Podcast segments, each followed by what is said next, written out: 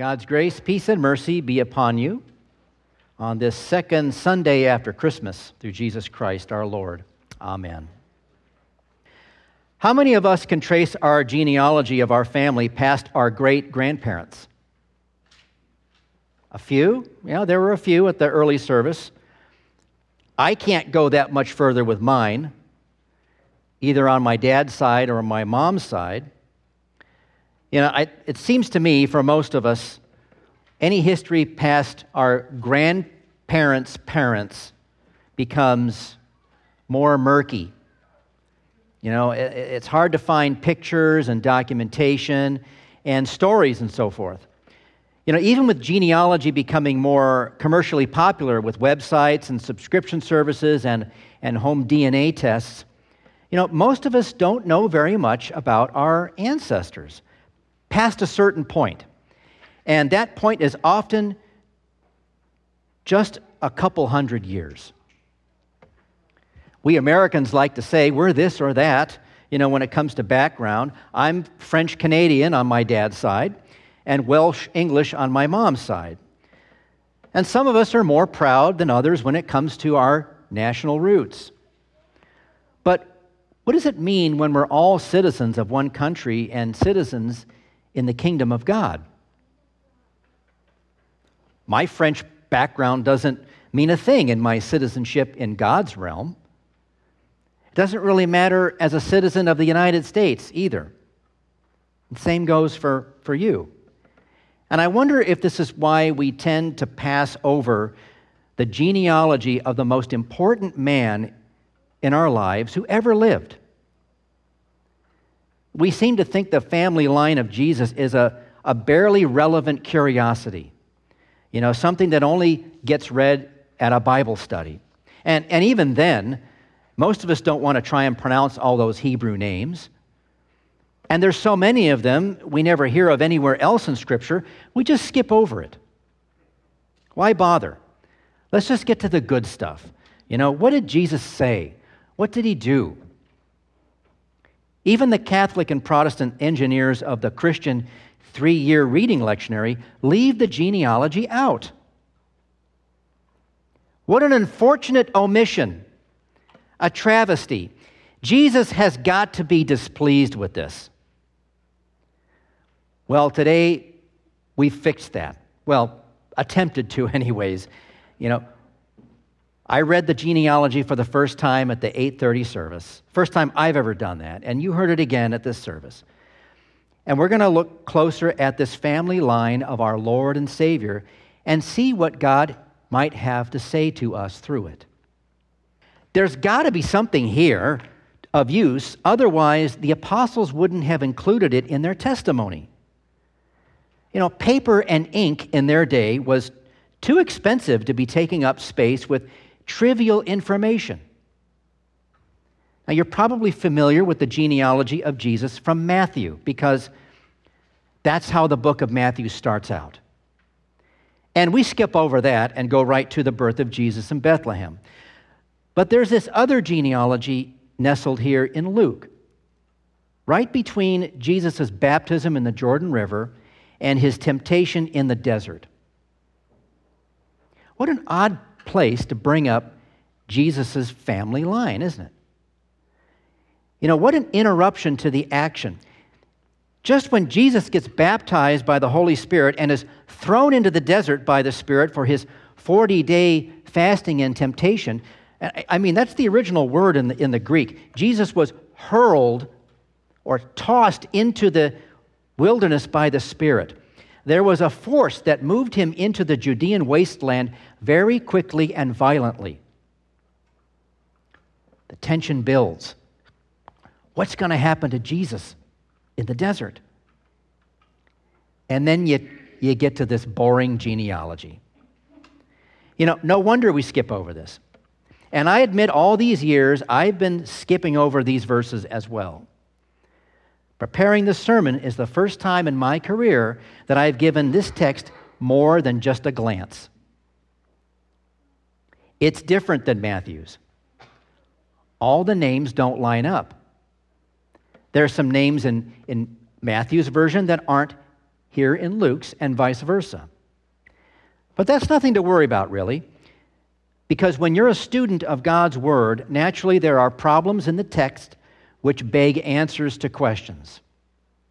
And you find out that these gospel writers, Matthew, Mark, Luke, and John, all have their own way of conveying the story of God's Son. They're speaking to different groups of Christians with varying assumptions as to how God has intervened in history to solve the problem of mankind's sin. So it's all true, it's all correct, but it's not always exactly told the same way. The genealogy of Jesus is a prime example. Matthew seems to give the more royal, regal names, uh, the legal line of descent from King David of Israel, while Luke names the actual descendants of Joseph's branch of the family. And remember, Jesus Christ was conceived by a miracle of the Holy Spirit. He wasn't conceived by Joseph. He's not of Joseph. Yet Jesus is a descendant in Joseph's family. Wouldn't it be fascinating to analyze a sample of Jesus' DNA?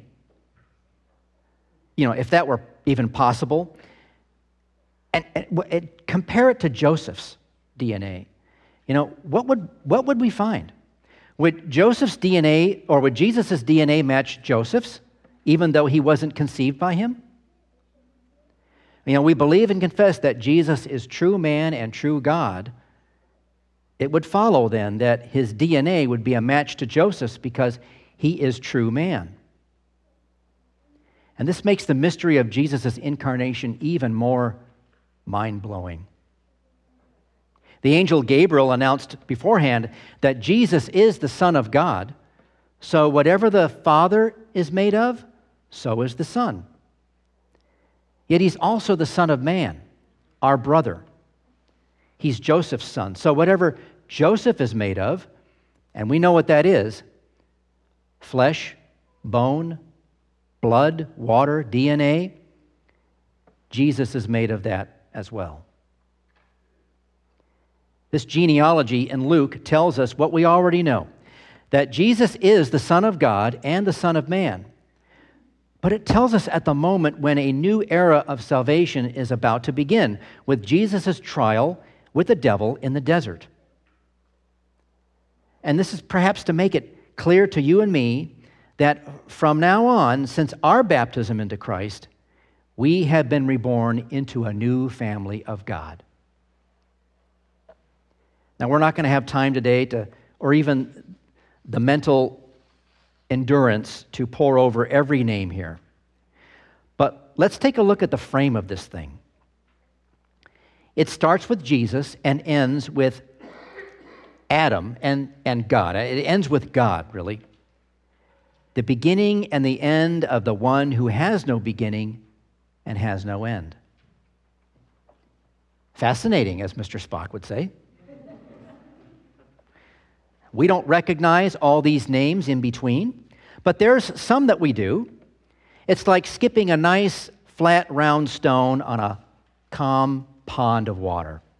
You know, as the stone skips over stretches of water, it hits the water as it goes along. And so these names we know are like those spots in the water the stone hits. You know, David, Abraham, Enoch.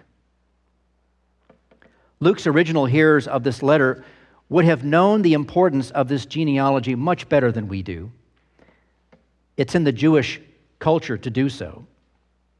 And David is probably the most important family member in this line because of his importance in the life and history of the people Israel. Now, David is, is more than just a king of a kingdom, he's a, a prototype of the Messiah, a forerunner. So David gives credibility to, this, to, to Jesus' pedigree, especially for the Jews. Well, it was intended to, anyways, right? The problem was the Jewish leaders at the time Jesus began saying he was the fulfillment of David didn't believe him because well, he didn't look like what David had looked like. He didn't look kingly, and he hadn't come into this world in a kingly manner. He wasn't born in Jerusalem, to a royal family. In fact, when Jesus came on the scene, the Jews didn't even have a real king. They had Herod, whose father was from Edom, the desert way down south near Jordan. Herod was in bed with Caesar. He owed everything to the Roman Empire, even the opportunity to be king in the first place. He owed it to the Roman Empire for his freedom to do what he wanted to do in Judea and spend the people's money. And the Jews hated him for that. Herod wasn't royalty, he was a sham in their eyes. Nevertheless, this family line shows not only to the Jews then, but to Jew and Gentile today that Jesus is the new Adam and the Son of God. He assumed all the history of Israel and all those kings into himself. And by that, you and I are brought into him and this family. This genealogy of Jesus is also ours. You know what that means?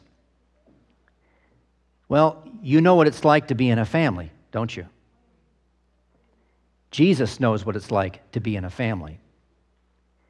It can be wonderful. It can be fun. It can be frustrating. It can be maddening. It can be horrendous. Jesus has lived it. Jesus committed no sin. He is one of us, but unlike us, he is without sin. But that doesn't mean he didn't experience sin in his family.